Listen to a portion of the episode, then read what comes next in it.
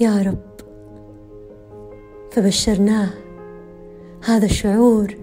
يا رب تلك اللحظة أشعر بها في أعماقي أراها بعيني وأريد منك أن تنظر بعين قلبك المتصل وتراها فبشرناه هي لك أنت أيضا.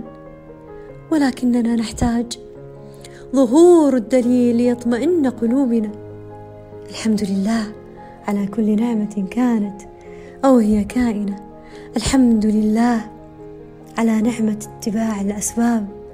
الحمد لله الذي قدر لنا ثم هدانا لما قدرنا له.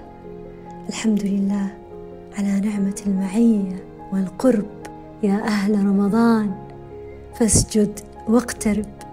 الحمد لله الذي بنعمته تتم الصالحات.